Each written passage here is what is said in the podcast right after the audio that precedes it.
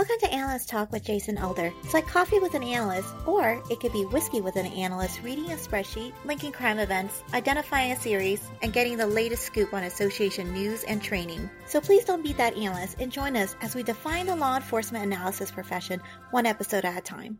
Thank you for joining me. I hope many aspects of your life are progressing my name is Jason Elder, and today our guest has nine years of law enforcement analysis experience with Shreveport PD in Louisiana. He also had a 20 year career with the U.S. Air Force.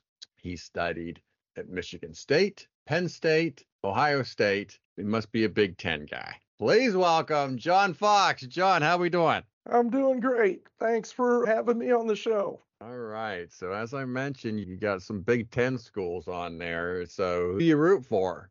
Well, I usually root for Ohio State because that's where I grew up, and most mm-hmm. of my friends and family are Buckeye folks, and you know, so that's who we follow uh, yeah. uh, normally. But I also uh, would be amiss if I didn't say I follow LSU also. So it's hard not to when you live here in Louisiana. So. Yeah, no, I, I get it. So, all right, very good. So we'll get into a little bit of that because I do want to, I do at least want to talk a little bit about Michigan State later because that's where you earned the crime analysis degree. And so, but I'm getting a little bit ahead of myself. So let's first start with how you discovered the law enforcement analysis profession. Well, in teen, I was preparing to retire from the military. And when you prepare to retire, at least at that time, they would put you through a bunch of transition classes. Mm-hmm. And the transition classes I went to, one of them talked about business, one of them talked about going back to school, and then finally the last one talked about seeking a job or finding a new career. And during those courses, the thing that I really took away was the fact that the folks that were most successful in their transition took the skills that they gained in the military and maybe skills that they picked up along the way from hobbies or uh, previous careers to the military or academics, something like that.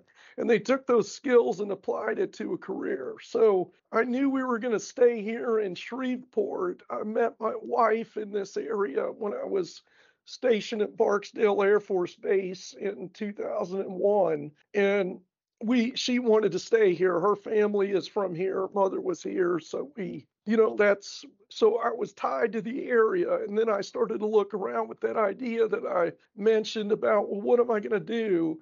And it seemed like I was going to look to get a job but the jobs that I best translated into were either law enforcement or some type of career in the DoD civilian world. And I knew that I wanted a clean break from the military at that point. So mm-hmm. I looked to law enforcement. Um, at first, I, I, didn't know anything about crime analysis. So I was looking at becoming either a, a jailer or an officer. And, and, when I say jailer, like uh, up in northern Louisiana, the state has a, a uh, penitentiary that's not too far away from here, a reasonable distance to drive to for work. And, and all of the parishes have uh, like a parish jail or parish uh, prison, if you will. Mm. Opportunities there for somebody transitioning into law enforcement. Uh, and then, of course, there were several departments at the time that were trying to hire new people as well. So, but as I was looking through that search and I was looking at applying to Shreveport, I was looking at their webpage and there was a position, an open position for a crime analyst. And I read the job description and it, it, it almost matched perfectly the skills that I already had. And I thought, well, should I do this or should I be an officer? But uh, eh, after kind of discussing the situation with my family and thinking about different issues that I had and the life I'd lived in the military, I decided I would go with crime analysis. So, and right. so that's that was pretty much it. Right. But it's now that I know a lot more about it, and now that I've been doing it for a while, I mean, it's it's a good career field to become. I thought you I thought you were going to say I regret it. oh no, no, no, no, no. The the The only thing that that's I, I guess it would be nice at my department we don't have there aren't a whole lot of positions. You know, there's only one Mhm. position right now, Mhm. but so Yeah. it's not like you can bounce between different uh facets of crime analysis like maybe you would in a bigger a bigger place like Dallas or um, Houston, New Orleans. So that's maybe the only downside to it. Mm. But uh, I know when we talked in the prep call, you mentioned you're going to be limited in terms of what you can talk about in terms of your military career. But I am curious because you said that the the analyst job fit some of the skill sets that you already had. So I'm curious to Yeah. know what did you uh, learn or what skills did you have in the military that fit nicely into the analyst role? Well, I, I guess first of all, in the Air Force, I was trained as an intelligence officer and an information operations planner.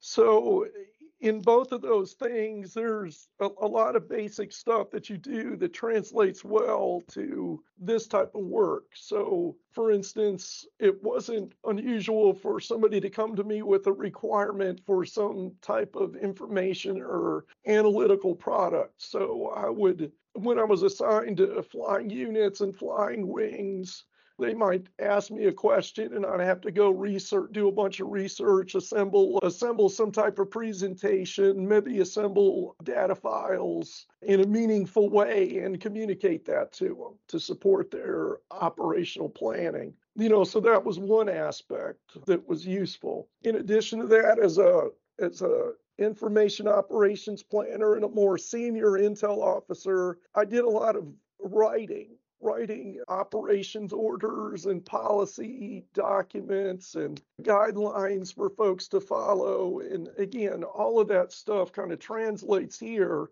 Uh, the job that I have at, at, at Shreveport, I've had to write several different pieces that ended up going to the city council. Mm-hmm. I've had to prep prepare graphics and presentations, both geographic type information and statistical that again those were things that I would have to do, basic things I would have to do in the military that, uh, you know, again, that translated well into this you know, career field. Yeah. Now, now, when you were the information operations planner, was it strictly for for war, or was there a different purpose for what you were planning?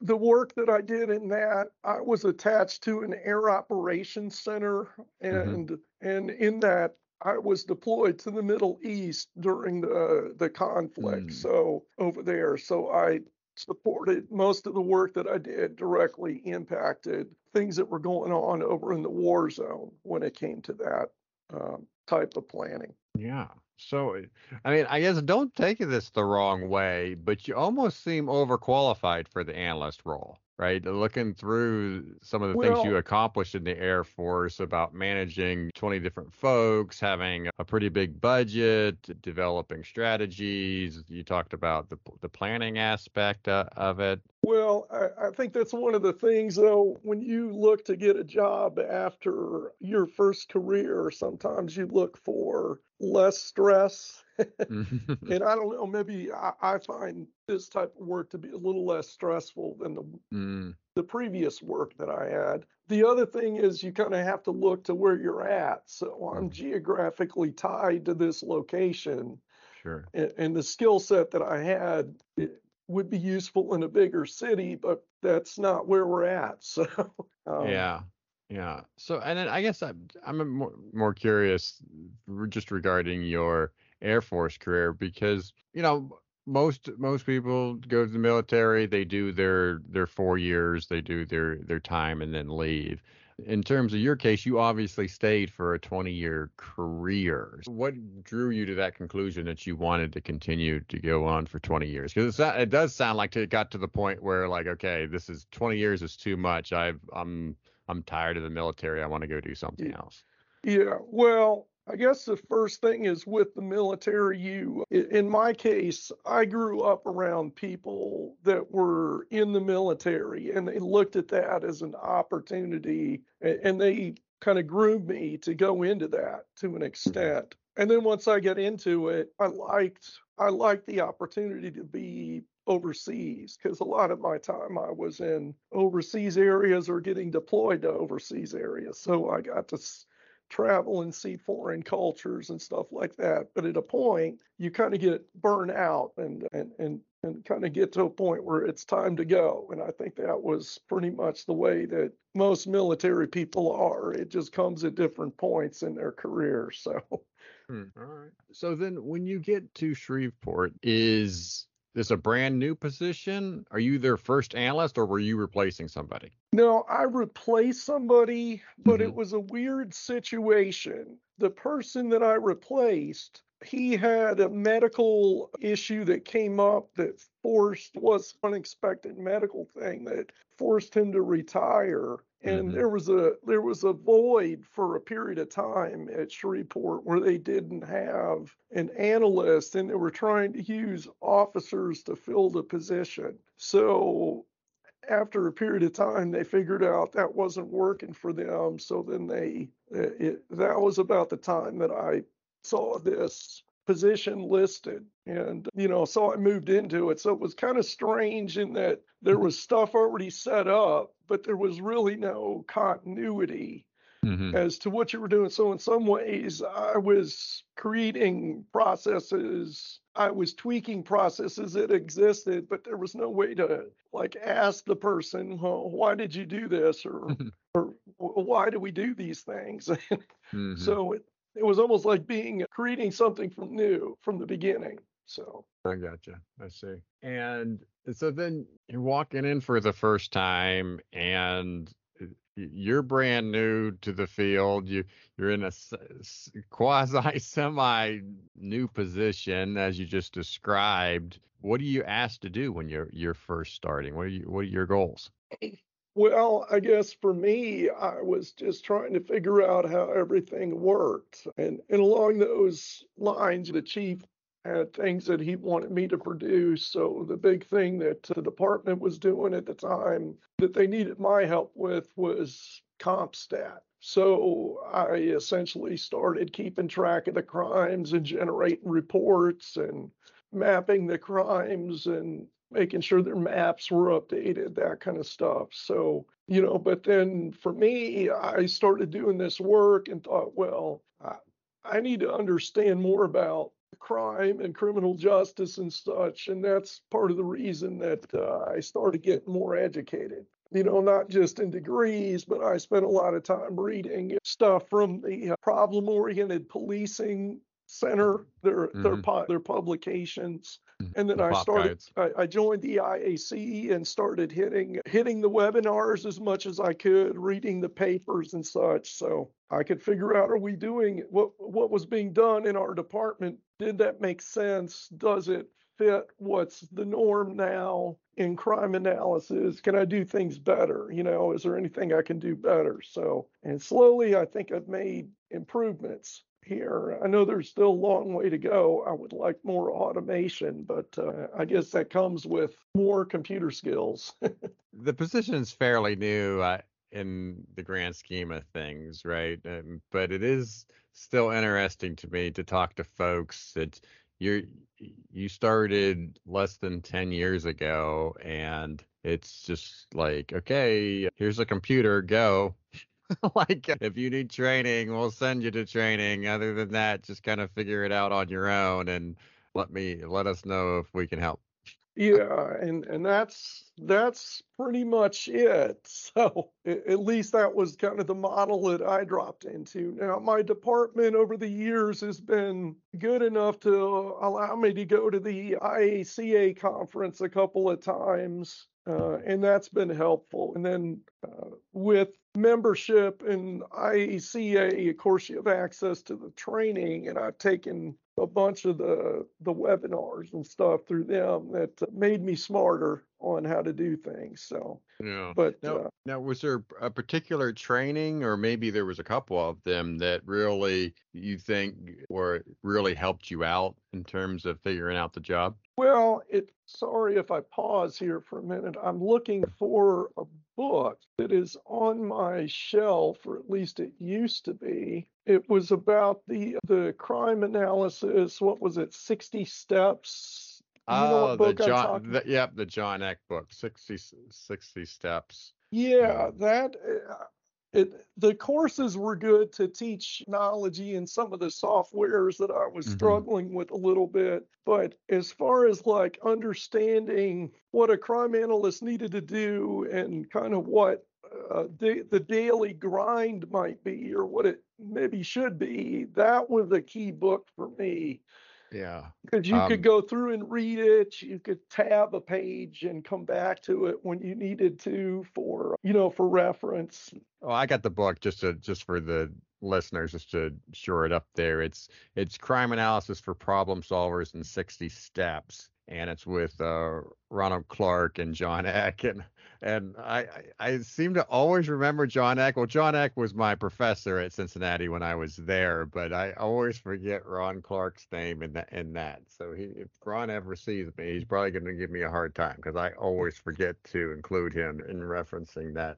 that book and the SARA model and all of that those two accomplished. yeah yeah and, and that uh, it was those it was that particular book that led me to the problem oriented policing uh, center and the guides that was one thing that the analyst who was here before me he had left behind a bunch of those kind of books those pop the little pop books Mm-hmm. and I just would take those, read them every night. So, I, I cut you off there. Was there another training that you were about to say? well, the other the other thing, and, and it's not so much a training, but it was a book that that I pulled from the shelf that I read also. And it was a big help. Was crime analysis from first report to final arrest. Mm-hmm. And that one was uh. again kind of a, yeah the how-to manual of what to do for me. So Yeah. Interesting. So you start off, you're doing some maps, you're you're supporting CompStat. You come to the conclusion that I you need to become a better student of crime analysis and you educate yourself there. So then what were the some of the things you, you implemented from there once you got some of this education? How did you improve either the position or maybe even CompStat? Well, one of the one of the things that I started to do was to update a lot of my maps. Um, Mhm. I got some training in GIS and and there was some other GIS books that were here that I think it was like crime mapping or something like that. It was some some course book that must have been left here. And I Mhm. read that and I, I improved what I was doing from the mapping standpoint and trying to automate more of it as much as I could through the creation of scripts that I would run instead of having to go through and do a whole bunch of steps, individual actions in software.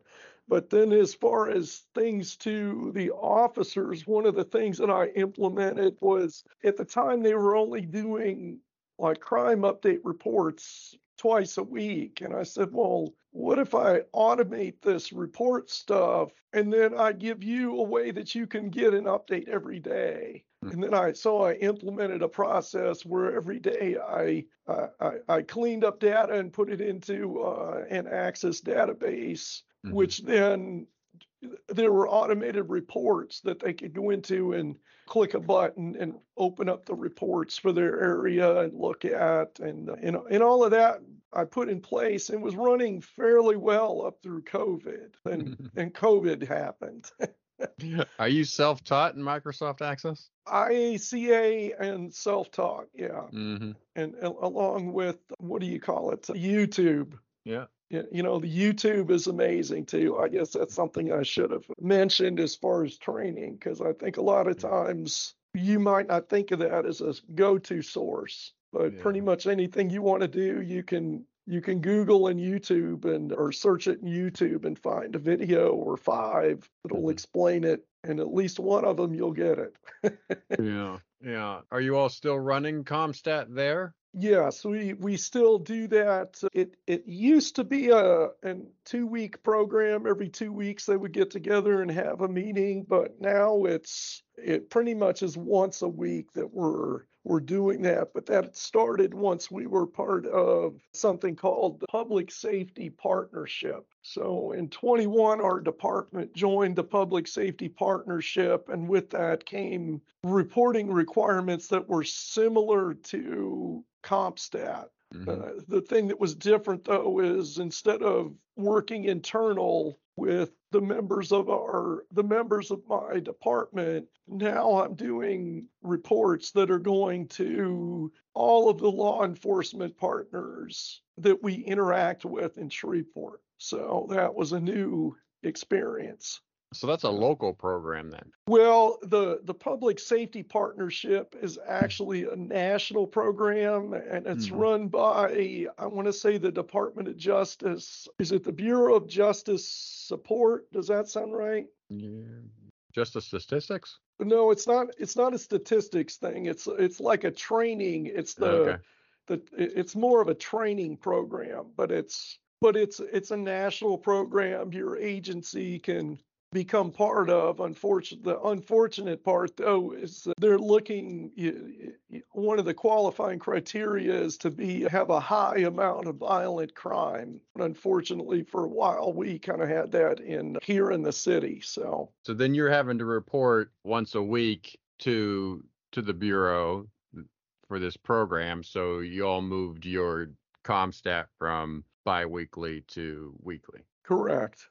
Um, and I, it's interesting the the CompStat process because I certainly has evolved over the years. And I think it, I think it was Eric Piza. I'm going to give Eric Piza credit. I think he he when he was on my show, he said CompStat was when it was developed, it was it was really useful for a lot of different decision makers because they didn't have access to the data, right? They would come to the CompStat and people would learn. Would, just the data wasn't readily available. Well, now today, I mean, the data is readily available. You're not waiting to the CompStat meeting to make a decision on what to what you're doing, and and so the kind of the the the main purpose of CompStat, at least from the beginning, has kind of lost its luster. Do you have a, a a similar or different take from that? Well, sometimes it feels like we're doing statistics to do statistics. Mm-hmm. But I, I, think the biggest thing, though, that, that comes out of CompStat is the fact that you have all of these different senior officers in the department. At least this is how we do it come together at one place at one time for a set set period of time every week to talk about what their problems are in their particular area in our our city we have it divided up into four operational areas that and a hmm. senior officer is assigned to is in charge of that area but these these officers get together with the chief and some of the special units to talk about their their issues and problems. And I think to me that's probably the greatest value of it. Mm-hmm the numbers, especially during COVID, sometimes uh, I wasn't super comfortable that the output that I was giving was really indicative of what was happening. And, and that was in our department, we do paper reports, and then those reports are are entered into our records management system. Well, there was a lag. There, mm. there was already a lag in doing that. But when COVID came around, unfortunately, the, the people that entered reports they were in a fairly confined space. So every time there was a wave of sickness, there was a, at least a few of those people were going to be out for a period of time. So, what's your lag now? Well, it's it, it's it depends on the crime type, but mm-hmm. most of the major crimes get into the system within two to three days now, which is still not perfect, you know, for analysis. But and that's part of the reason I, I can't remember if we talked about the the different types of analysis that I normally do as the lone analyst, but you know that's primarily why I concentrate more on administrative stuff than tactical because they're just the, data just doesn't come in a timely manner. So hmm. that is interesting. So, you, for your CompStat, do you normally what day do you normally have your CompStat, and do you usually like cut it off so you you have it on Wednesdays, but it's you're studying Mm. data data as of the end of Sunday or something like that. Yeah, it's pretty much like you described. I, I Mhm. set the period, two week periods running from Sunday to Saturday, and then it's it's it's a comparison of the two weeks, you know, the the previous two weeks to the current two weeks. But but then the meeting, the physical meeting where folks are getting together isn't held until either Wednesday or Thursday, depending upon which which meeting we're talking about. If it's the if it's Mhm. the internal one, it's on Thursdays, and if it's the the external one, then it's on on Wednesdays. So Hmm. All right. Huh. And it looks like you just my quick Google search here, you got about 500 officers there. yeah, that's what's on the books, but it, it, it's like at least Louisiana has been having issues with Mhm. keeping enough officers on the staff. So like our department is we we have almost 500 positions, but uh, I think there's about 100 or 100 plus that are unoccupied. Um, Mhm. As again after the whole COVID business, it just kind of um, changed the, the the landscape of uh, the department, you know, and reduced the personnel drastically. So Yeah. Yeah. Hmm. Oh, even at once you get up to full strength at 600, I mean, that's still, man, that's still a lot of uh, reports being written, and I'm just going on in terms of just the data entry folks. I mean, that's a, that's a lot of work for them all to be doing with trying to keep up with 500 officers. Yeah, yeah. Well, and COVID had greatly reduced the volume of reports that that were written, but post-pandemic, we're starting to come back to normal levels. and it's it, it, it's a struggle some days to keep up. So Yeah, I bet. Hmm. Yeah, I did. Yeah, so it's you know that that's uh, obviously one of the things you don't like to see come back, right? On post COVID, like that's one of the things that I yeah, am. hopefully that doesn't happen again, and hopefully we don't have any more pandemics while I'm uh, part of the department. So. hmm Yeah. So yeah, I there was some somebody asked something. Uh, I forget what it was exactly how it was put, but when your grandchildren ask you about the pandemic, you know, what's the worst thing that you you could tell them? And I was thinking, which one? Like if we had more than one pandemic when you're talking to your grandchildren. It's like which one? That would be the worst because I can't imagine going through that, even something similar again. So Yeah.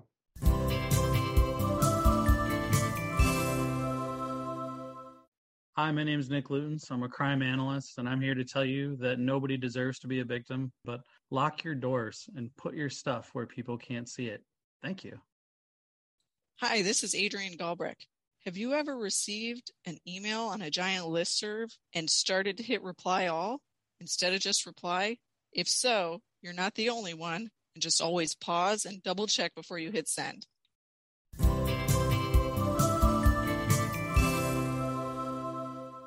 Well, let's get to your analyst badge story. And for those that may be new to the show, the analyst badge story is a career defining case or project that an analyst works. And for you, it's 2018, and you're dealing with a sex offense that really turns into something a little bit more. Yeah, I took the time last night to go back after talking with you to look at what I had done. And first of all, I'm going to correct the dates a little bit. So Okay. the event happened in 17. Okay. So I I had been an analyst for a couple of years by that point. And after going through all the training and the different guides and stuff, I knew that one of the things that I needed to do was to look at different categories of crime and look for concentrations and and and try to figure out what was causing the problem. So on while I was doing that, looking at sex offense issues one day, I noticed a concentration. And then, as part of my process, uh, I would go through and open each one of the reports and read each report to see, well, is it, it, it, it is this being caused by a, a, single offender? Do we have something like that going on, or is it just kind of a, a place-based kind of thing? But when I was reviewing the report, I noticed that it sounded a lot like something I'd heard before or read hmm. before. And one one of the other tasks that I had, uh, and, and, I'm not sure if it really is the best task for the crime analyst, but it was one of the jobs I had was to to do the UCR reporting numbers to the state. Mm-hmm. And as I went through that that reporting for the state, I would have to review each homicide every month and provide certain bits and pieces of information uh, for the UCR report. And I remember encountering a, a, report where some remains were found that we couldn't identify, and it was in a particular house in a particular uh, location. And as I was reviewing the report that I mentioned before, I was like, where does this? I was reading the details, and, and, and one of the things that it talked about was a potential homicide that occurred. Well, long story short, I was able to put both incidents on a map, kind of step through the timelines in each one, and lo and behold, the two were uh, related. And as a result, that went to, I forwarded that to the investigator assigned, both investigators, because there were two separate investigations. And it, it turned out that the information that I noted, it put the investigator on a path that allowed both cases to be closed and and it identified at that point with remains that were unidentified. So it was, you know, for me, that was like the first big, big event that I'd been uh, part of as a law enforcement analyst because you go through this crime stat stuff and mm-hmm. and and and, and you do your daily grind and you don't necessarily see uh, a big result. But in this case, this situation, I you got to win. Yeah, I got a win, and the department got a win because we closed two. Actually, ended up closing three cases because uh, I was looking at the letter that was. Uh, I ended up getting a letter of commendation from the the chief of police for the stuff that I did as part of it, and you know, but it ended up closing three cases, and uh, hopefully what, took what was, violent what, offender off the streets. What was the other case? There was a missing person report because oh. the the the unidentified remains were actually somebody that had been reported missing six months or so prior to the discovery of the remains. Hmm. So, what exactly are you reading out of this sex offense report that made you think of that of that body? I, I guess the fact that the the the person claimed to have been present at a homicide and then she kind of described where it happened and I started looking at the address and and then compared it to you know uh, compared it to the address for the sex offense. Hmm. And she was and she was a victim of the sex offense. She was she was a victim of a couple of different uh, offenses. Okay. Hmm. Now, was the victim sexually uh, assaulted uh, as well? Yeah, I, I don't know the details of that, and uh-huh. uh, can't speculate. I don't want. Yeah, I don't want to speculate there, but no, I think yeah, that because because because I guess that's the one thing in this. As an analyst, I don't normally do investigative analysis work, mm-hmm. and so it, I was just doing my normal stuff, looking for patterns, and I mm-hmm. identified mm-hmm. this, and I sent it to the investigator, and they took over from there. But mm-hmm. it was just that little. So, it, and I guess that for me, that's probably the biggest thing that I take away from it. You might go through your day thinking, well, what I do. Mm, some days you might think, well, what I do just doesn't matter. But on that particular day, the the basic grind resulted in, in a big win.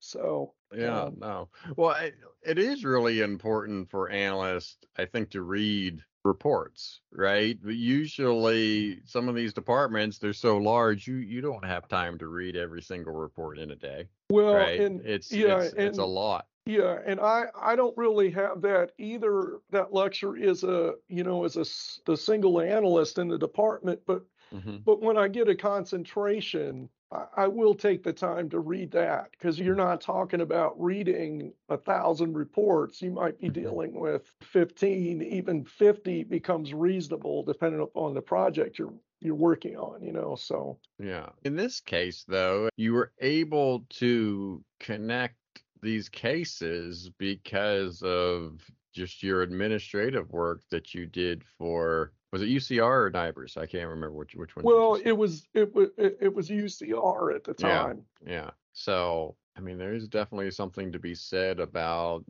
having that broad access to to the data that you're reviewing the, all the homicides and that go to the state and uh, have aware of some of the details. Yes. All right. Well, let's. I'm actually curious because you are my first analyst from Louisiana on the show. What crime trends that you see there in Shreveport and maybe even Louisiana? Well, I guess the the first thing I would say is that uh, you know Louisiana has a, a, a reputation for being a fun place to be, but we also have some issues with criminal behavior, and it's at least where I'm at in Shreveport, uh, the crime sometimes passes right through town. We we live here on the uh, intersection of two interstates, and uh, you know that connect Dallas and and Atlanta, and then the north south connects us to to South Louisiana down to I-10. When sometimes people pass through here and some crime comes to town, but and we also have folks from here, like I mentioned, going over to the Dallas area. It is not unusual to have folks from here, you know, end up being part of criminal problems other places. So Yeah. Um, so,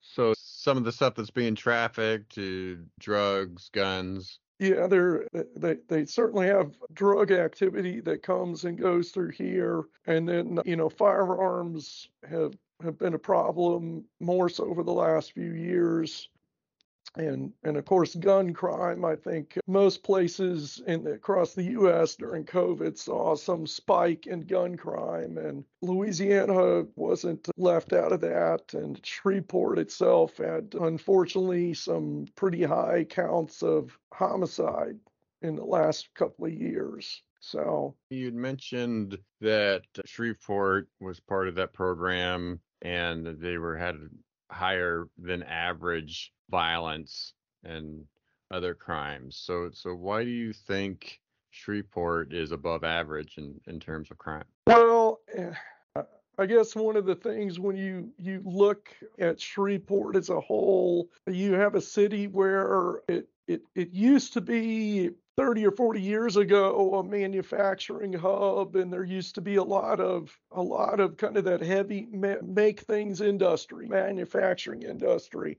Mhm. But over the years, a lot of that has dried up and gone away. And so now you have people that live here in a city that's, we have about 180,000 people, you know, with not as much opportunity to find good paying jobs. That's some of it. And then we also have, I guess, just a culture that everybody here has a gun.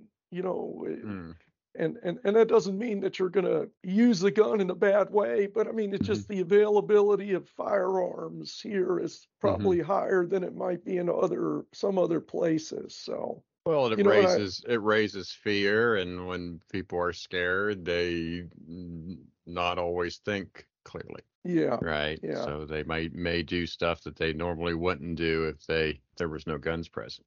yeah yeah so I, I i think all of those have a little bit to contribute to the to the problem but uh, I, Yeah. I don't know that any one any one issue though is the key to the whole thing so You mentioned in the prep call that the- you have 180,000 people, but then there's did you say there was 40,000 reports in a year? Yeah, that was prior to COVID. We were Mhm. averaging about uh, 40,000 reports. The last couple of years, we've had closer to 25.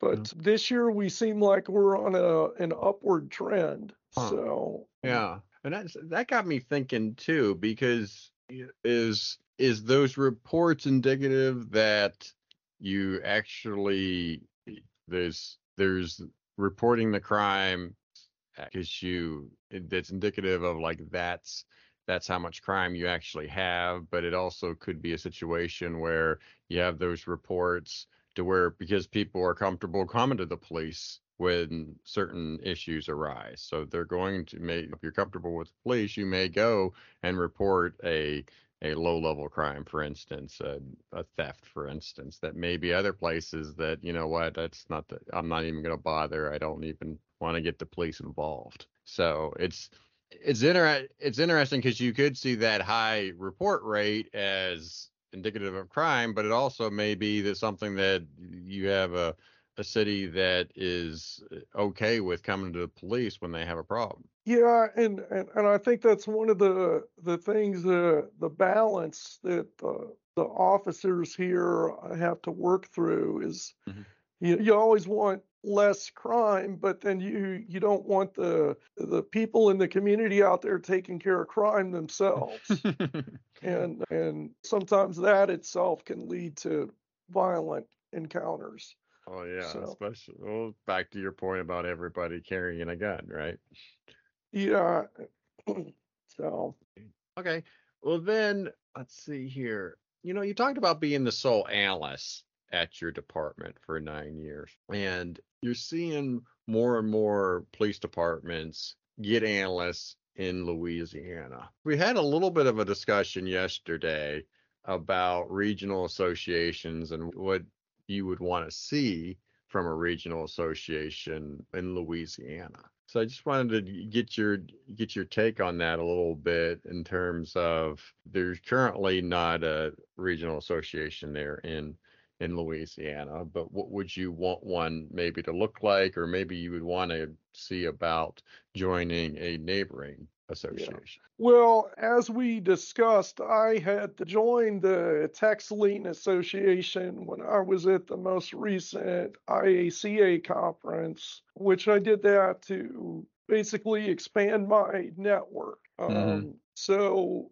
uh, that was one of the things that was recommended to me through the, the that PSP thing I mentioned before. As part of that process, they do uh, assessments and and they came in and looked at the uh, analyst function and that was one of the things they recommended to me was to reach out and make more connections with people. Mm-hmm. so that regional analysis group over there in texas i just added a whole group of people now to my to my network a little closer than just being part of the iaca so. Yeah but uh, yeah, but from the regional standpoint, it would be great if we had something regionally in Louisiana because then we could get together on a regular basis and and talk about Louisiana problems and you know get training on things that are maybe more applicable to Louisiana. So, yeah. but again, I don't I, I don't know if we'll ever have enough people to really get to that regional analysis organization here just in the state of Louisiana.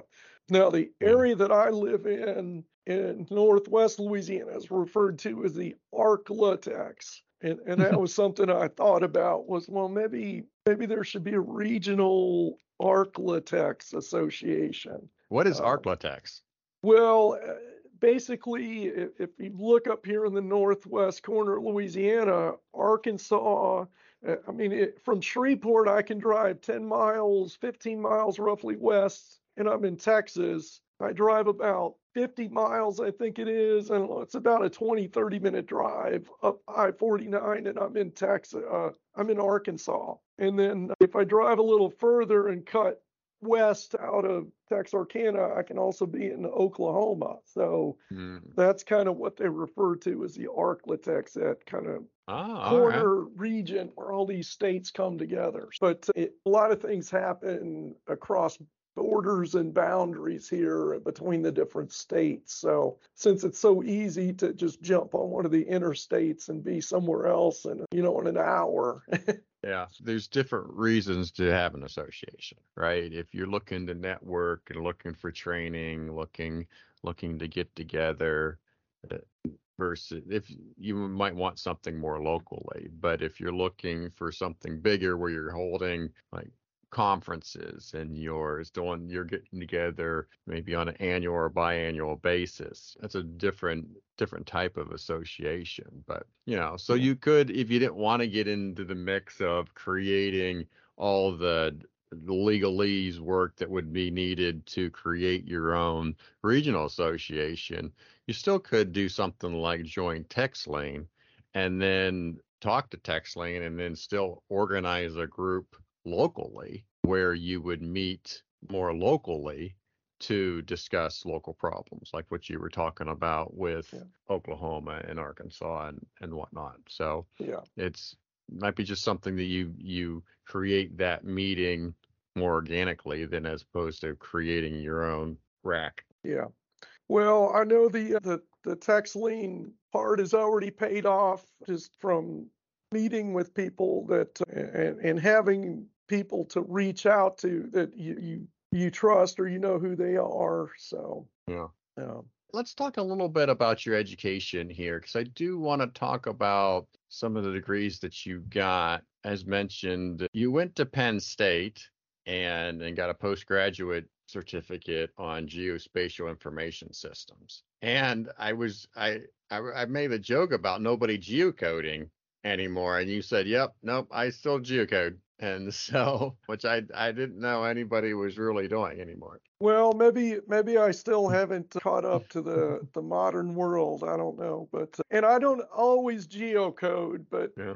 one one of the issues that we have with the the data that I get there there are coordinates that are generated by the records management system and they don't hmm. always drop the point exactly where you where the address is Mm-hmm. So I just found it better to geocode, you know. Mm-hmm. But and mm-hmm. with the more modern with Arc ArcGIS Pro, I don't know exactly what Esri did to their software, but it's it, it it's like it's on steroids because you can mm-hmm. geocode so much faster. Mm-hmm.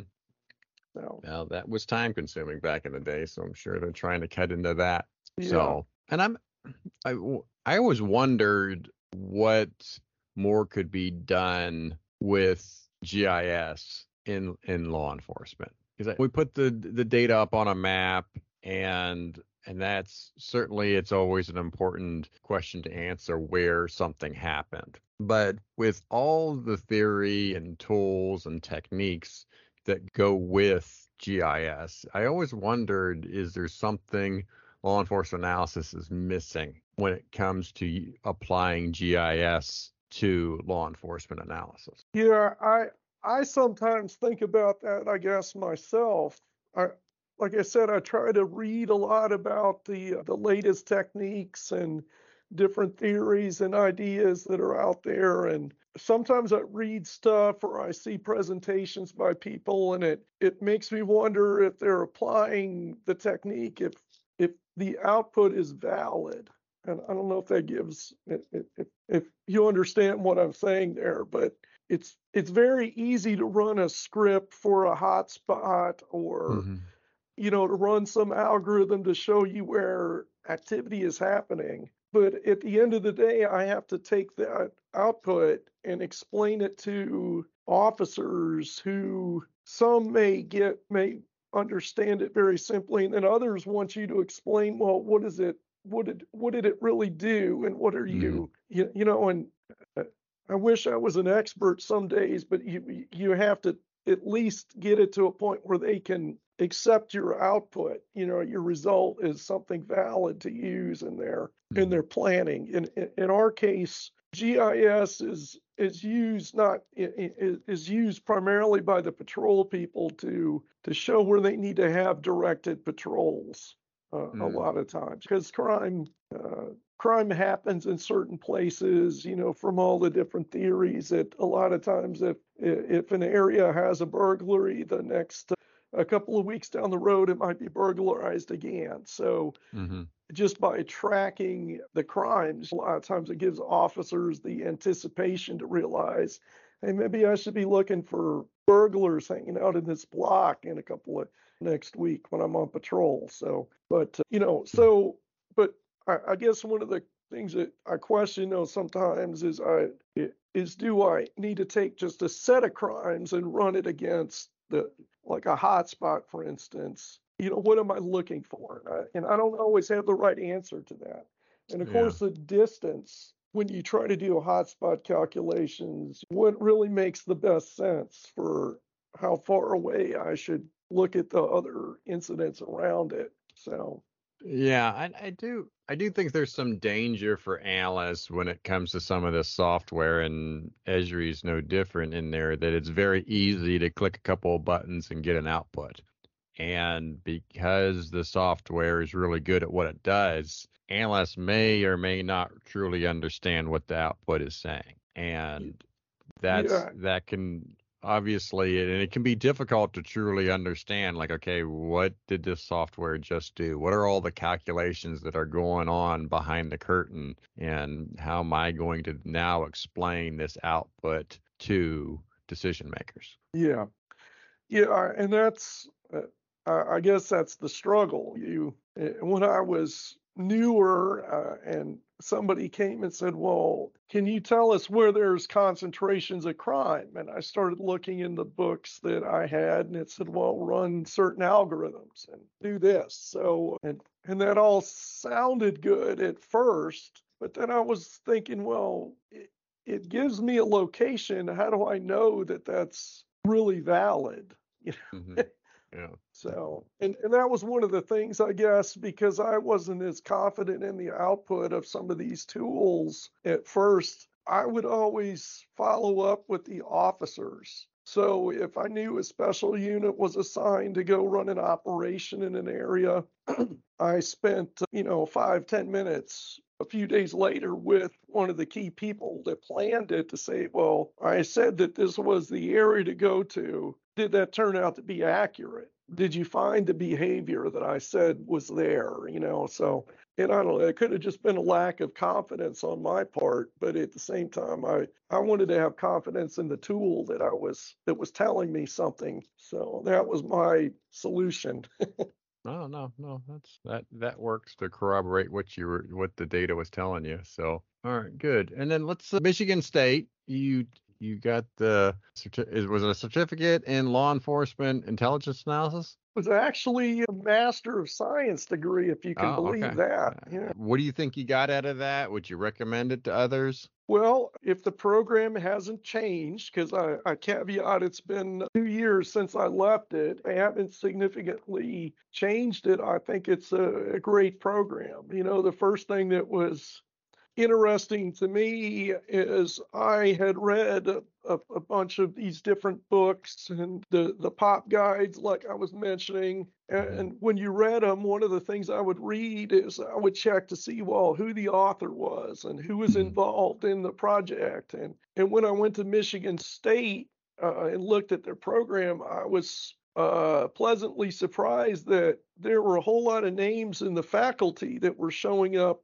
in those books and such I read. So I thought, well, if if these are being published, uh, used in the law enforcement community and the crime analysis community specifically, well, maybe this is a, a, a serious program I should be looking at. So, Yeah. but once I got there and started getting into the work, you know, it was a mixture of a little bit of theory, but then a lot of a lot of kind of crime analysis focused stuff. How to use certain softwares to an extent, discussions of different types of analysis, some of the same things that you would read in either Mr. Gottlieb's book. And there was, I think, trying to remember the lady's name. She's she was at Central Florida for a while, a professor. Her first name was Rachel. You probably know. Santos? Does that sound right? Oh, Rachel Rachel Boba Santos. Rachel, Ra- oh, Yeah. Dr. Santos. Yeah. Okay, Dr. Santos. Yeah. So hmm so there was one of her books that was used in one of the courses, Yeah. and a couple of the courses kind of stepped through it. You know, so it was a really, to me, it was a good, you know, good program. And then I learned a good bit of stuff that it's not that I didn't know it because I've read it in these other books, but it just kind of solidified what I knew, some of the things I knew already. And of course, that increases your your confidence when you're you know, you start to feel like, well, what I was doing makes this is what they're telling me I should be doing. So, Gotcha. Hmm. All right. Good deal. Let's finish up with personal interest then. And you are learning to play the mandolin. Yeah, So- the the mandolin is a string instrument that it, it's got ties back to Europe, but it's uh, more commonly probably thought of here in the states with bluegrass music. Mhm. So I'm not very good at it yet, but I'm learning how to to play, and it's also an opportunity for me to spend time with my uh, youngest son because he he likes music and specifically he likes playing the guitar. So so it gives us a chance sometimes to sit down and just kind of play together. uh, Uh, the different- things we do for our kids. Yeah, yeah. so, how, so how long have you been working on the mandolin? it it really hadn't been that long. It's Mhm. it it's less than a year. Mhm. I've been thinking about it for a long time, but uh, I guess I started thinking, well, if I keep just thinking about it, I'll probably never do it. So. Maybe I just need to do it. Now, is this the first instrument that you've ever learned how to play, or did you play? No, uh, no, no, no. When I was when I was a kid, up through high school, I played the the cornet and the trumpet. Mhm, So I, I already knew music a little bit.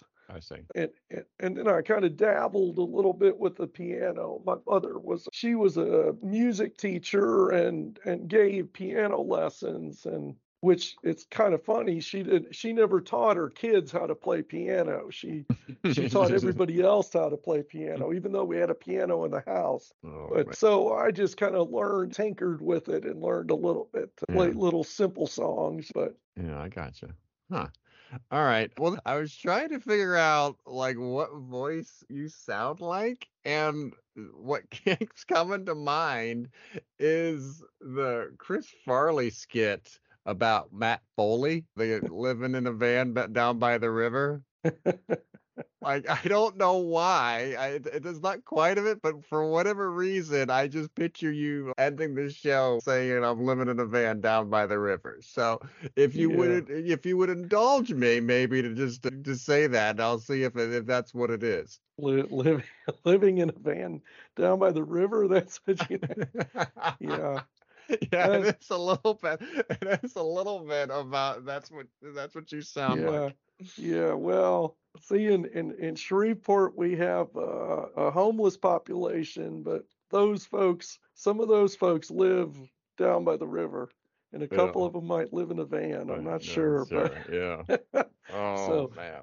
but All uh, right, all right, John. Well, our last segment of the show is words to the world, and this is where I give the guest the last word. You can promote any idea that you wish. What are your words to the world? Well, I think for analysts, I would just say to keep on learning. Every day I spend a little bit of time trying to learn something new. Sometimes it might be music, other times it's something about the job and you, know with with that you need to learn about your community, learn about the leadership you're working for and of course the latest tools and research. I try to spend at least an hour a week, maybe not all at one time, but throughout the week, spend an hour learning something new that you can apply to your job. And that hopefully will keep the job always interesting and improve your skills. So, Very good. Well, I leave every guest with you. Give me just enough to talk bad about you later. but I do appreciate you being on the show, John. Thank you so much, and you be safe. yes, sir. Thank you. Thank you for making it to the end of another episode of Analyst Talk with Jason Elder. You can show your support by sharing this and other episodes found on our website at www.leapodcasts.com. If you have a topic you would like us to cover or have a suggestion for our next guest, please send us an email at leapodcasts at gmail.com. Till next time, analysts, keep talking.